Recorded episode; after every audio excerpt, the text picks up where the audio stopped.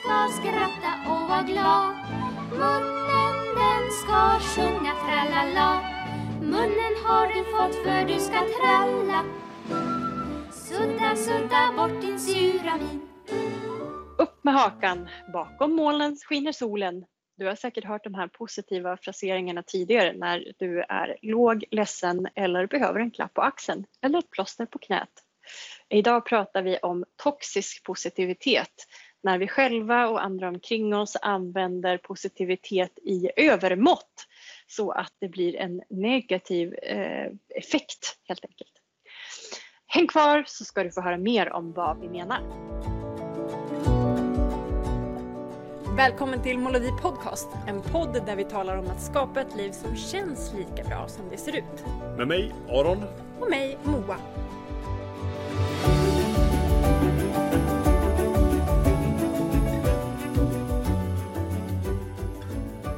Nu kör vi!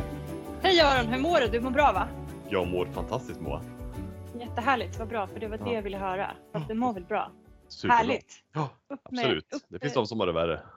Ja, absolut. Ja, Eh, Det är bara att resa sig upp igen. Det är bara att bryta ihop och komma igen. Fasen vad många sådana det finns. Ja, Sådana precis. sayings. Ja, absolut. Och många gånger man insinuerar att den andra har väl det bra. Ja, exakt. Ja. På vilket sätt har du det bra idag? Du mår väl bra? Precis. Ja. Eller så här, jag har gjort mig skyldig till eh, god morgon, för det är väl en god morgon? Nej, men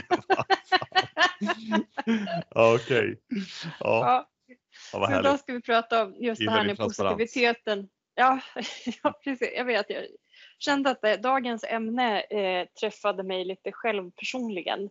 Eh, för vi ska nämligen prata om någonting som kallas för toxisk positivitet. Positivitet är ju härligt och är bra, men det kan också slå över till att bli eh, toxisk. Och toxisk betyder att man... Toxisk är ju inte bra. Det har man ju, eller hur? Nej, men man blir liksom överpositiv och peppad och eh, gör att man trycker undan känslor som man själv kategoriserar som icke önskvärda helt enkelt. Och att negativa resultat. Så att det blir det här glättiga och eh, eh, man spacklar över grejer. Liksom. Ja. All right. Ja, Sprutgrädde på en bajsmacka. ja. Det är fint. Eh, vilken äcklig metafor. Klipp bort det där. Nej. Precis. Ja. Ja. Mm. Nej men okej, nej, precis. Alltså det, där, det där känner man igen, just då du säger de här sayingsen, att, för det är väl en god Mm. morgon. Det är ju, Det är underförstått att, att svaret ska vara positivt. ja, Liksom. exakt. Mm. Men in, innan vi kommer in på, ehm, på djupare på betydelsen och, och vad det kan innebära och hur det kan eh, ta sig uttryck. Tror du inte också att mycket, eller det, är ju, det där är ju en, en typ av samhälls, eh, liksom över, överenskommelse. Att man, man Ja. det är liksom som ett litet kontrakt. Man frågar, hej hur är det? Och man säger att det är bra. om man, Ja, ja, möter någon på stan eller om man möter någon in, inför ett möte, man, man hälsar på varandra och säger hej, jag känner läget. Då säger man, ja men du, det är lite sådär alltså. Min relation är inte riktigt vad den har varit förut. Och så bara så om två minuter ska vi sätta oss i det här mötet. Vi har inte riktigt tid för, för det här. Djupare. Nej men så är det väl också. Jag tänker det är ju en social kontext där det är överenskommet att man, det är bara en hälsning och att eh, jag bryr mig om dig. Ja. Där eh, är ingen inbjudan till en djupare dialog. Men jag tänker mer att skapa utrymme för i nära eh, relationer med personer som man vet är icke-dömande och våga prata om hur livet känns just här och nu. Ja. Eh, någon gång. Liksom, jag menar inte att man ska göra det hela tiden på busshållplatsen. Bara, hej hej. Och så bara, du hade så jävla jobb imorgon. Man bara, det är någon man inte känner. Eh, det finns ju någon slags kontrakt om att man inte ska vara till besvär, sköta sitt. Eh, man ska inte tro att man är något och att man ska liksom jobba hårt och har man det problem då löser man det själv. Det är också någon slags ensamhetscirkel i det där att man har man problem och tycker att det är jobbigt då ska man lösa det själv. Man får gärna dela med sig av sina framgångar. Liksom.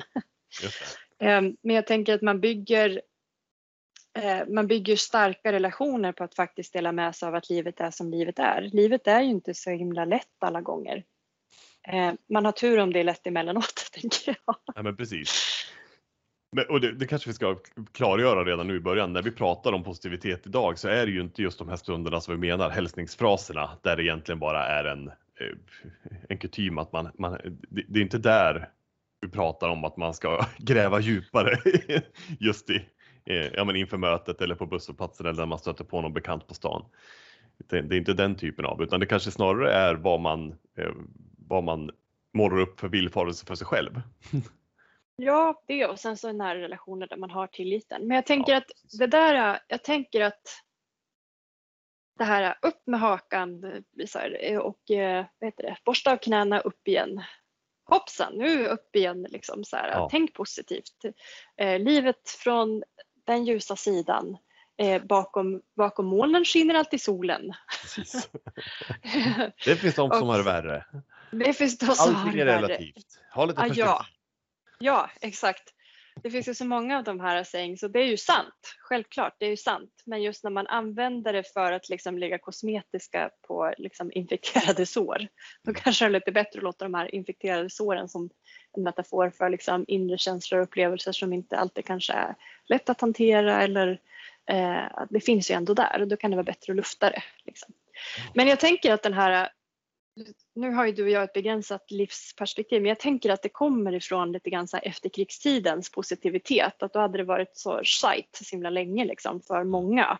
Och att då var det som en allmän överenskommelse att nu ska vi inte klaga, nu ska vi bygga upp samhället igen tillsammans. Eh, och jag tänker att det finns så himla fina sånger från den tiden som även jag kan. Mhm. Jag tänker både, både Sudda bort din sura min men också eh, den här Vi går över daggstänkta berg faller och Ja, de gamla och sjuka må le faller och de är, vi är ej förståndiga som det faller och ja, men vem skulle sjunga? Nu, nu får du barndomstrauma att jag sjunger i podden. Ja, Som just vår det. mamma alltid har gjort. Ja. Sorry. Ja, det är lugnt. Ja, men den här, jag tänker att den där positiviteten eh,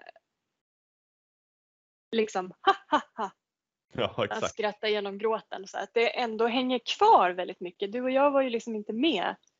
Eh, tret- vad, är det, 39 till 45, liksom 45 och framåt, liksom 45 till 55. De här Man kan lyssna på efter. musik från 60-talet så hör man ganska mycket vilken anda som regerade eh, då. Kan man göra. Ja men 60 blev någonting annat men jag tänker det här 50-talet kanske.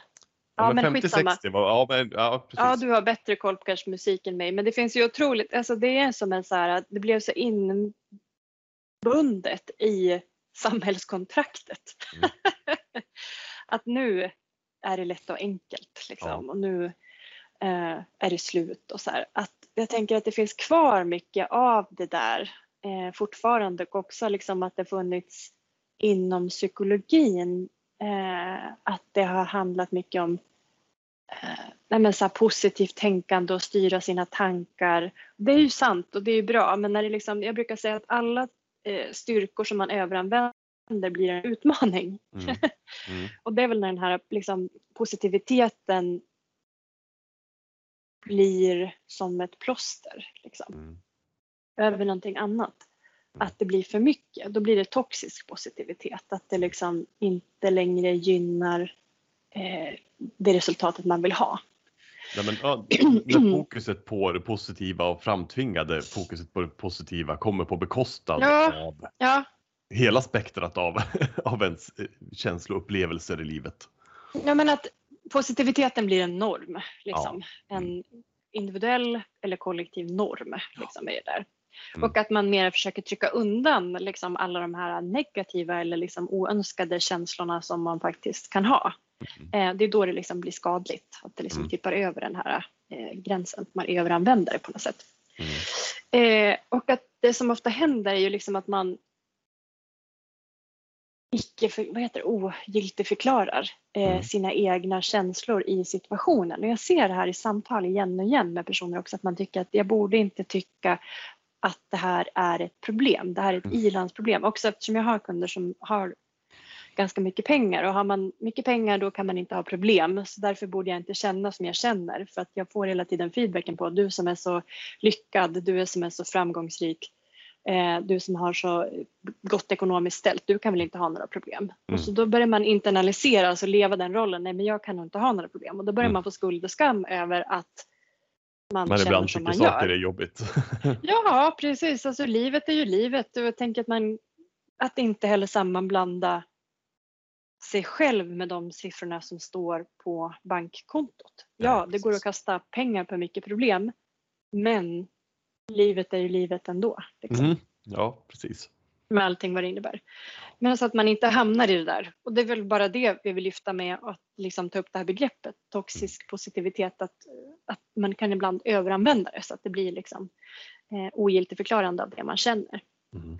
Mm. Eh, och jag tänker symptom på att man kanske har ett stråk av toxisk positivitet kan ju vara att man döljer känslor för sig själv och för andra som inte är önskvärda.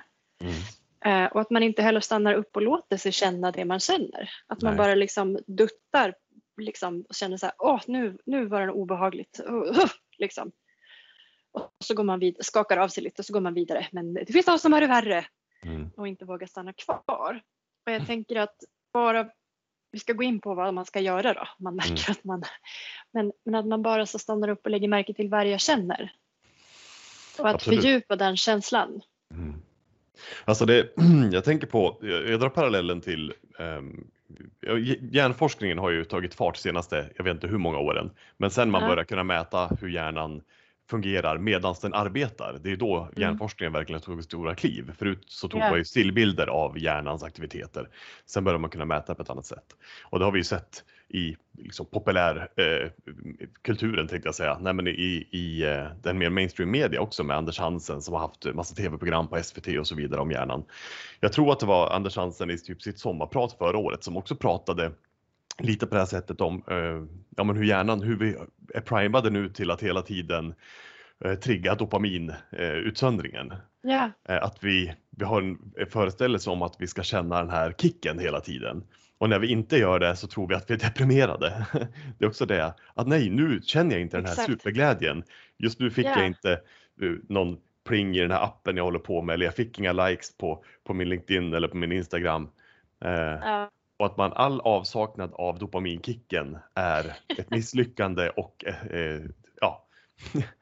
det var roligt. Det där, jag kopplar det där till, jag drack en kopp kaffe med min kompis Ann som är 70 plus, älskar att ha vänner i olika åldrar för att man får lite andra perspektiv på livet. Och då sa hon också så här, jag har slutat jaga euforin, euforikickar och ägnar mig mer åt nu saker som ger mig lång, eller vad ska jag säga, låg, vad ska jag, låg intensiv nöjdhet över tid. Och jag tyckte att det där träffade mig, det hängde liksom kvar efter vårt samtal så här. Men gud, jag har också otroligt varit sån adrenal, vad sa du, dopaminjunkie. Mm. Med att springa längre, eh, eh, vinterbada mer, eh, bekräftelse och beröm och liksom ja, men på olika sätt söka liksom de här dopaminkickarna. Mm. Och att det blir... Jag har precis, jag är 40 i år, precis kommit till det här långsiktiga, vad var det jag sa att hon hade sagt? Lågintensiv. Lågintensiv nöjdhet över Mm. tid. Just det. Nej, men, jag det väl, jag tänker, jag får bara säga att det är så här, vad härligt att du är så engagerad, vi har alltid så mycket att prata om. mm, Nej men jag tänker att för mig är det så här, det är så mycket lättare att eh, titta på en Netflix-serie eller checka av en ljudbok till eh, i min telefon. Så här, och det jag längtar efter, men har, så här, måste komma över den här dopaminkicksgrejen. Så här, klick, nu har jag läst färdigt den här boken, grattis, eh, rita den här. Bara, ja, jag har gjort något, klick. Men det jag längtar efter det är till exempel brodera mer.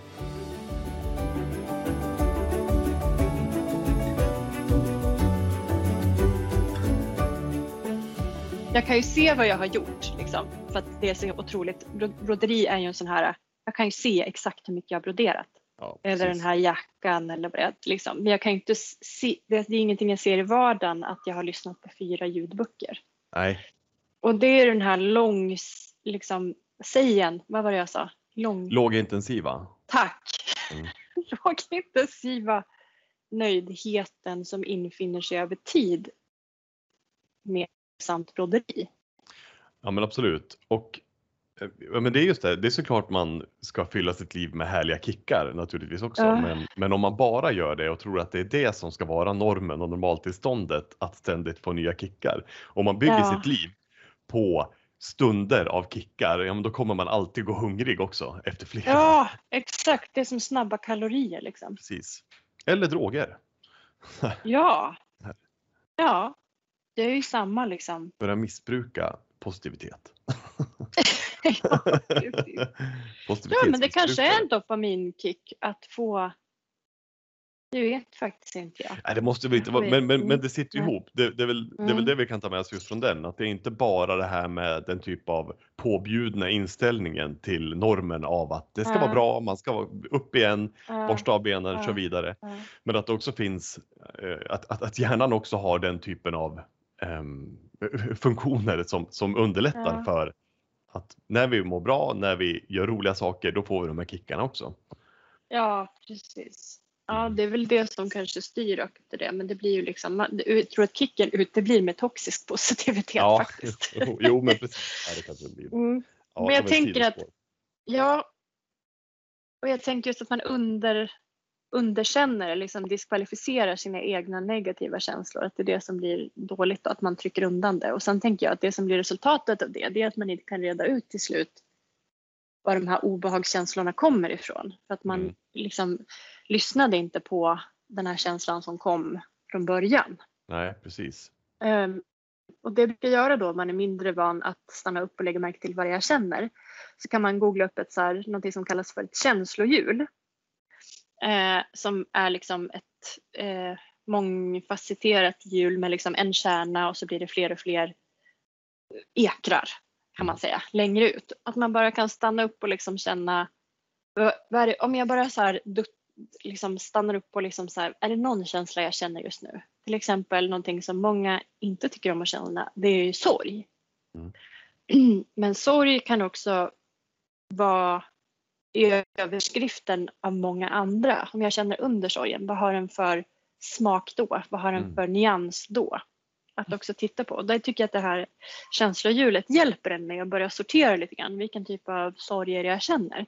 Mm. Är det att jag känner mig att jag har skuld, känner skuld inför någonting eller känner skam? Eller är jag deprimerad? Känner jag mig ensam? Är jag bara uttråkad eller är jag trött? Mm. Jag vet att det är någonting som jag känner igen hos mig själv. Att jag ofta känner mig ledsen när jag blir riktigt trött. att jag har jobbat för hårt eller varit uppe för länge eller så här. Då blir jag ofta ledsen och tycker att allting är liksom så här, men det är ju för tragiskt att allting Mm. börjar. Det ser jag ju tydligare på mina barn till exempel. De bara, du har aldrig gjort det här för mig och jag får aldrig och liksom blir otroligt kategoriskt och tänker så här, men gud vad bra, det är så där min hjärna, jag säger inte på samma sätt som dem och blir inte lika utåtagerande, men min hjärna fungerar på exakt samma sätt. Liksom. Ehm, så att det här känslohjulet är någonting som man kan titta på. Ehm, och en annan av de här snurrorna är så om man känner sig rädd. Att man känner så här, åh gud det är obehagligt, jag känner mig liksom stark muskelspänning och jag känner mig rädd. Då kan det vara allting ifrån att man känner sig förvirrad, eh, eh, avvisad, hjälplös, osäker eller att man känner liksom, eh, lite ångest. Liksom. Mm. Just det. Och sen kan man filtrera det vidare. Okej, så, vad- att, så jag tänker att lösningen på det där det är att våga stanna kvar, hitta en etikett på den där eh, känslan som man har och att också vara lite mer intresserad och att så här, hitta det här, eh, man måste inte gå in och vara i det utan kan man liksom distansera sig lite från det, ta upp det, bli så här intressant. Jag känner det här. Vad har den för form? Vad har den för färg? Vad heter det för någonting? Ja. Och om den här glädjen, eh, rädslan eller sorgen skulle ha en liten annan liksom, nyans, vad, vad, vad har den för nyans mer då? Liksom? Ja. Vad handlar det om egentligen? Eh, och Ja, bara men- stanna kvar i det.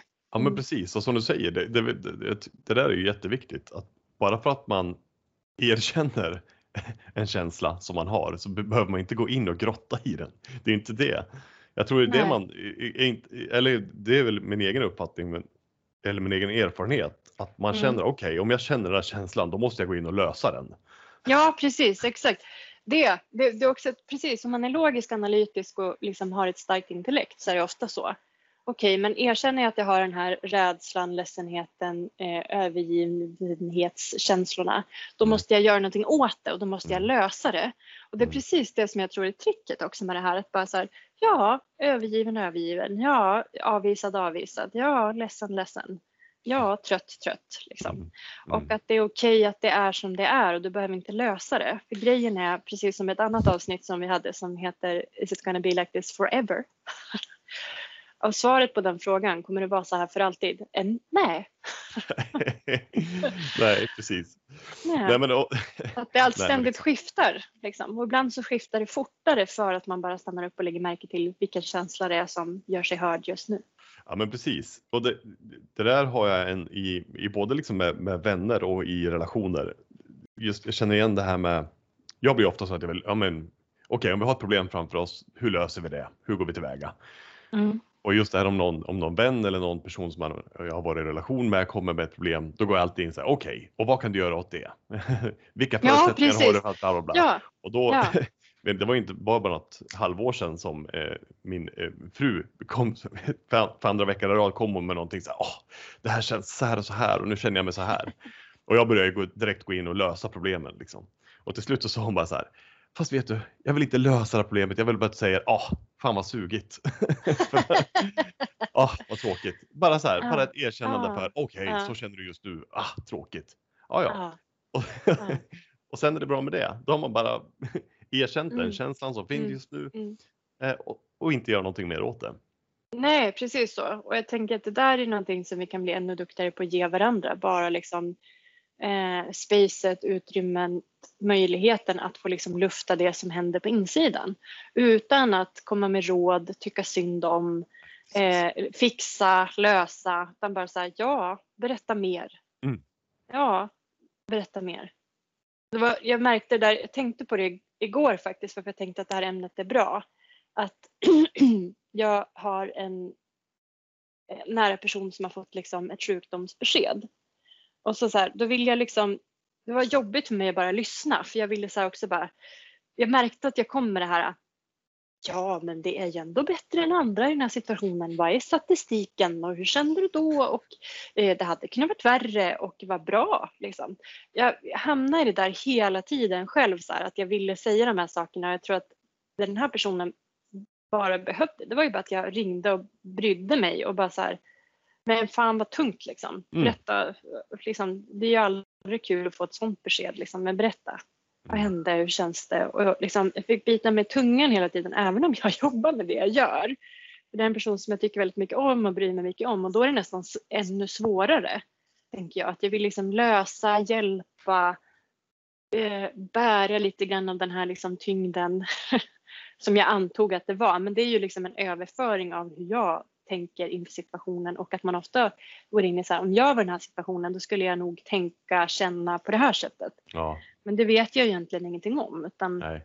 bara det att vara en medmänniska, det är ju nästan det eh, svåraste. Ja. ja, men Att precis. Och sitta det, på händerna och bara ja, men som du sa innan i början där så har du just lite symptom på att man kanske har toxisk positivitet. Mm. Det, det, det är ju inte bara för en själv utan det, det kan ju också föras över på andra Ja. och dra- drabba Ja. andra lite grann. Ett Mm. sånt exempel på också en bekant som, som var i ett eh, sjukdomstillstånd här för två veckor sedan under en eh, två veckors period. Och så pratade med henne och eh, ja, men det var riktigt dåligt och då refererade hon till podden och sa eh, Mm. Då, då tänkte hon just på det här, is it gonna be like this forever? För nu har det varit dåligt i flera dagar här. mm, mm. Och då sa jag sådär, du vet, också väl kanske lite toxisk positivitet så här. Ja men du, då är jag glad att kunna säga att nej, det kommer inte vara så här för alltid. Det kan jag lova. Ja. Och då, då var det lite befriande för då sa hon, nej just ja, det kan ju bli värre också. Så hon. och det är också det här, för så fort det är så här, så här, åh vad härligt, nu har jag en ingång att säga nej, vet du, det kommer bli bättre, snart vänder det, Ja. det bla, bla, Ja, nu finns det bara en precis. väg att gå. Så här, nej, det finns det inte, det kan också bli sämre. Så det fick jag också så här lite uppvaknande. vad, ja men Man vill bara peppa Men- hela tiden. Ja, exakt, precis. Och det är det vi så här, är lärda och intutades, många av oss. Att det är så man gör när man är en bra vän, familjemedlem, eh, kollega. Liksom. Mm. Peppar och liksom stöttar och så här. Ja, nu kör vi! Men vet du vad jag hör? Nej. Vet du vad som ofta händer i den där situationen också? Det är om den andra personen faktiskt är liksom i ett förtvivlat läge eller är ledsen och arg över att det är som det är. För så är det ju ibland i livet. Mm. om man går in och är lite för aggressivt, aggressivt positivt toxisk och bara Jajamän, upp igen! Och så här, "Eh, det kommer gå bra det här. Då får man ofta höra alla bevis på att det inte kommer funka. Ja, just det. Nej, det kommer, men du vet det kommer inte funka för att eh, min läkare har sagt så här och statistiken talar emot mig. Ja, men vet du, är inte alla människor och Nej. du är säkert, man börjar så här, Man tränger någon Ja, in någon i ett hörn. så- ja, exakt, det blir nästan så och det är grejen att ur ett neuropsykologiskt perspektiv så eh, eh, triggar man det där eh, och att det blir liksom som att man så här, det skapar ett tryck av att den personen kommer liksom att kasta upp alla anledningar som är liksom motbevisen. Du kommer få höra alla motbevis i boken Mm. för att det inte är så positivt som du säger. Och det, Precis. det är en blir bra debatt. feedback till en själv. Det blir en debatt. Och man bara, jo då, man, men nu ska du inte tänka så. Nej, precis. Ja, men okej, Äh, vad mm, intressant. Men i, innan vi går in på lite grann, vad, vad kan man göra då? Så, så Ja. bara en, en till sak. Jag, jag kastar en fundering på dig igen här. Mm. Och det är min idé om konstnärer till exempel, oavsett om det är Mm. musik eller konst eller sådär. Mm. Det, det, det är, ja, men, jag vet inte vart jag har hört det, men jag har läst nog så här, ja, men det är inte förrän man har känt riktigt lidande som man kan känna riktig kärlek. Och, och det är kanske en liten floskel på något sätt. Eh, å andra sidan så kanske ligger någonting i det. Om vi, titt, om vi tänker på det som du nämnde nyss med det här känslohjulet. Det är kanske först när man Mm. faktiskt har tittat på, har satt ord på och erkänt vad som finns i det ena spektrat som man till fullo kan förstå när man är i andra delen av spektrat. Ja, men jag brukar säga det att alltså, känslor kommer ju i en bunt, alltså i en bandel. Är liksom, köper du en får du alla. Mm. Det, det är liksom så, men det är också många som kommer till mig och bara, men jag är, jag är så himla positiv och jag vill känna alla de här känslorna. Men varför får jag inte de här topparna? Det känns ganska så här i liksom död puls liksom. Bara, men det är ju för att man inte kan välja. Alltså vill du ha de positiva topparna av eufori och liksom eh, otrolig lycka och kärlek och liksom alla de här sakerna som vi strävar efter och gärna vill ha mer av. Mm. Eh, då måste du också acceptera liksom svängningen åt andra hållet, att du får liksom ett större känsloregister. Och det hänger ju ofta ihop och det här hänger ihop lite grann med Otello-metoden som jag pratat om i en annan podd. Att, att det finns ju alltid två sidor av, det är ju komplext med känslor Mm. och de hör ju ihop. Mm. Så jag tänker att att känna sorg och saknad efter en relation som tar slut eller någon som har gått bort betyder ju att man verkligen har haft en nära relation och älskat den här personen och Ja, känt sig nära och liksom haft positiva emotioner kopplat till den relationen. Mm. Det är det som också gör att man kan känna djup sorg och saknad. Mm. Ja, Det men betyder precis. att man har haft någonting som har ja, uteblivit. Så det finns ju alltid två sidor av saker. Liksom. Och att ge sig hän i de känslor som man har. Och ibland så går man liksom vilse i de här, eller att man bara övertas som en våg. eh, Mm. Liksom som bara sköljer över en. Mm. Och att bara sitta med det som är. Det är väl det Mm. som är så här. Att låta tidvattnet komma in och skölja över en och att man vet att det vänder igen så kommer det bli liksom vattnet vänder utåt och så kommer det komma tillbaka. Ibland är man bara liksom i sina känslor och lever dem och sen så kommer det komma stunder att man också kultiverar stunder där man kan också observera allting det som pågår på insidan. Mm. Alla de känslorna och vi är ju förespråkare för meditation du och jag. Mm. Och det är ju ett sånt där tillfälle där jag kan få syn på eh, allting det som pågår på insidan och vilka känslor som gör sig påminda och börja kunna liksom förstå och vara lite intresserad av vad det är som eh, händer. Men framförallt bara att behöver inte ens förstå och reda ut utan i meditationen tänker jag mer att bara observera det som är. Ja, det, för mig så, så handlar det väldigt mycket om att det blir ett, en plats där man där man eh, kan förmå sig att vara kvar i känslan. Ja, Precis som det du som ja. säger, att inte, Mm. inte behöva lösa någonting, inte behöva, inte ordna, behöva greja, ordna grejer. Att, forcera. Mm. att egentligen bara, eh, men, jag vet inte, erkänna, men acknowledge är ju bättre uttryck på engelskan. Jag tycker Mm. erkända kan man väl Mm. översätta det till, men bara att Erkänn då Aron, erkänn. Ja, precis. Erkänn att det är skit. Nej, men att, eh, nej, men att man bara um, oh, hittar något bättre ord. Det kan man Ja men lägga man- märke till. ja, Alltså, lägga märke, mm, observera vilka känslor Mm. man har och, Mm. och stanna kvar i dem. ja och jag tänker Nattiko har ju ett bra, Björn Nattiko, tack, har ju ett bra ord för det där. Det är liksom varseblivning, Mm. kallar han det för. Att bara varsebli i stunden. Mm. Att bli varse, det är väl en bra översättning av eh, se. Mm. Och sen acknowledge är ju bara så här, aha, det är sorg. Och bara så här, sorg, sorg, så här känns det just nu. Och att inte gå in i liksom action mode. Då borde jag, Precis. Det är okej, det är inte okej. Börja värdera i svart och vitt. Det är väl där liksom. Utan att det får vara som det är och sen så vet vi att känslorna skiftar precis som vädret. Vissa väder är ju mer önskvärt än andra. Beroende på vad man har för preferens. Ja, exakt. Men det är känslor som vädret och att det kan vara, känslor kan vara en jättebra liksom, eh, kompass för vad vi känner liksom, i livet. Men jag Det- tänker att det blir, det blir trassligt ganska fort när man börjar tolka och att också så här, är den här bra, önskvärd eller icke önskvärd känsla? Eh, vad ska jag göra för att bli av med den här känslan? Det är väl Mm. det som är liksom toxisk positivitet. Man bara, ja, eh, skit i det, nu går vi vidare liksom. Utan Mm. att känna det man känner och sen släppa taget om det. Ja. Och precis, precis som med allt annat, det är en träning. Det är en träning. Ja, precis. Det- Och sen, man behöver inte meditera. Jag tänker att bara du, och jag tycker också om att gå ut i naturen. Att Ja, också ha en stund av inte så mycket yttre stimuli. nej. Liksom inte lyssna på en podd när man är ute och går, inte prata med en vän utan gå gärna i naturen så man får liksom de här ljuden som kroppen ger positiv eh, effekt, eh, får liksom en positiv, vad säger man, påverkan Mm. av. Mm. Liksom vind, fågelkvitter, eh, lukt, andra stimuli som är liksom lite långsammare än allting det här vi ofta har i vardagen. En dator, ett pling i fickan, eh, en ljudbok, en vän i örat. Att vi liksom har, avsätter en kvart eller den tiden man behöver för ett lågmält stimuli i form av naturen till exempel. Man, man mår ju bra av det. Studier visar ju på det. det liksom, finns till och med skogsbad som Mm. definition. Gå och ta ett skogsbad. Mm. Fantastiskt.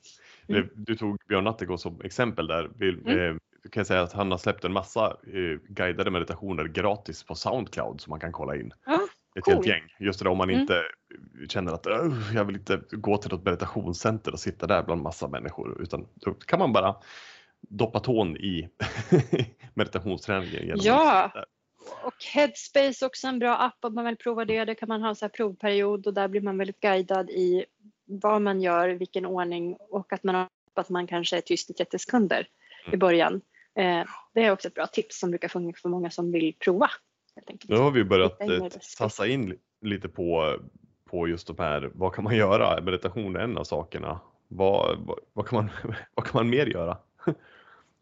Men bara lägga märke till vad det är för känslor som... På, det så här, eh, överanvänder jag positivitet? Bara ställa sig frågan. och en symptom på att man själv kanske använder sig av toxisk positivitet ibland är också hur man interagerar med andra.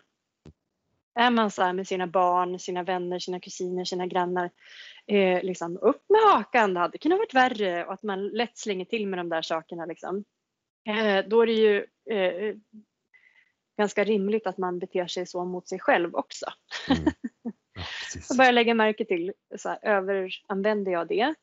Och att så här, finns det någonting som jag behöver få syn på? Att jag känner just nu, som också finns där. Mm, just det. Och i så fall under det, vad finns det för känslor? Och kanske ta hjälp av det här känslohjulet och googla upp ett sånt och titta på i så fall, vad är det för nyanser som döljer sig där under? Mm, Och bara vara nyfiken, behöver inte göra någonting med det, behöver inte lösa det. Men bara så här, sitt med det och slappna av. Liksom. Mm. Och sen tänker jag framförallt också prova att öppna upp att prata med någon person som du vet är icke-dömande och som är öppen och som vill dig väl och som bara liksom lyssnar. Som inte Mm. behöver komma med råd. Du kan till och med säga det, jag vill bara att du lyssnar, vill inte ha några råd. Inte. Precis som din fru sa till dig, bara, jag vill, vet du, jag vill bara höra. Så här. Bara, Jag, jag vill inte lösa jag något problem just nu. Nej, jag vill, inte bara, jag, vill bara, jag vill bara prata. Ja, jag vill bara. Exakt, till och med be om det. Så här. Ja. Vet du, jag måste bara få vädra de här grejerna med dig. Mm. Jag funderar kring det här, jag tror att det känns så här. Och många vet ju inte vad de känner för att man inte har känt på så länge. Nej. Eh, det är också vanligt måste jag säga till om det är någon av er som sitter och lyssnar nu, jag vet inte vad jag känner, jag vet inte vad jag vill. Eh, det är jättevanligt för att livet går i så högt tempo och man är inte van att prata om de här sakerna, man är inte van att stanna upp med sig själv så det är fullt normalt också. Men allting som behövs är liksom eh, att vara villig och ha viljan och liksom utforska det och också ha nyfikenhet inför Mm. vad jag har för känslor inför hur jag mår idag eller liksom, eh, inför den här situationen just nu. Eh, och bara stanna upp. Ja, men det, och det finns ett, jag minns inte vart jag har hört det ifrån, men det finns ett uttryck som heter provprata som jag älskar. Eh, att Ja, provprata, ja. det är just det här att man inte måste ha en färdigformulerad tanke, man måste inte veta exakt vart ska det här ta vägen, vad ska jag komma fram till? Och det, det är kanske just i stunden som du säger med människor Ja. som, man, som man litar väldigt mycket på i en icke-dömande, alltså en, när det är Mm. en fruktsam förutsättning för, för det Ja, samtalet, då Det- kan man provprata. Man måste inte låta smart eller insiktsfull eller måste inte ha tänkt klart innan man... nej det måste inte vara korrekt. Nej. Precis, och det där begreppet har jag lånat av min kompis Niklas och det är så himla bra. Det kan man säga liksom, till någon som man vill anförtro sig åt också. Säga, vet du, jag vill bara provprata lite. Nej, Och då har man, liksom redan, då har man redan liksom bäddat för att det kanske inte är intelligent, genomtänkt, smart. Eh, liksom, att man bara säger, kan jag bara få, för jag, vill, jag behöver höra vad jag tänker. Ja, exakt. Eller behöver bara få kräkas upp, bara berätta Ja, ja, så här känns det och är just nu. Och ofta så tänker jag att nå- bara vara den som är lyssnar. Och ofta tycker jag att en känsla börjar röra på sig, bara att man får så här andas ut det, ge lite luft till den. Ja, precis. Så jag tänker att vi ville bara lyfta begreppet toxisk positivitet, att det finns liksom överanvänder man positivitet så kan den bli destruktiv, att man inte får syn på det som vill bli sett. Att De man aktivt trycker under. undan de känslorna man inte vill se. Ja, precis. Och att det blir komplicerat i längden om man gör det. Mm. Och att det blir ännu så här geggigare att ta tag i längre fram. Så bara så här, ge dig själv tid och utrymme själv eller tillsammans med någon annan att ibland stanna upp och känna det du känner. Mm. Eh, oavsett vad det är. Och träna på att känna. eh, också sånt som kanske, sådana känslor som kanske inte är direkt önskvärda för just dig. Nej, just det. Men det betyder ingenting. Alltså, det betyder ingenting att du är en negativ person. Det betyder inte att du måste göra någonting med det. Utan bara börja utforska och känna det du känner. Och eh, bjud gärna in någon person som du är liksom trygg med och som är villig att lyssna utan att komma med råd och pekfingrar eller säga upp med hakan lilla vän. Nej, precis. Nej, för det, det kan ju vara en av anledningarna varför man inte tar upp det. För oftast när man tar upp det, då Ja. förväntas man, okej, och hur fixar vi det här då?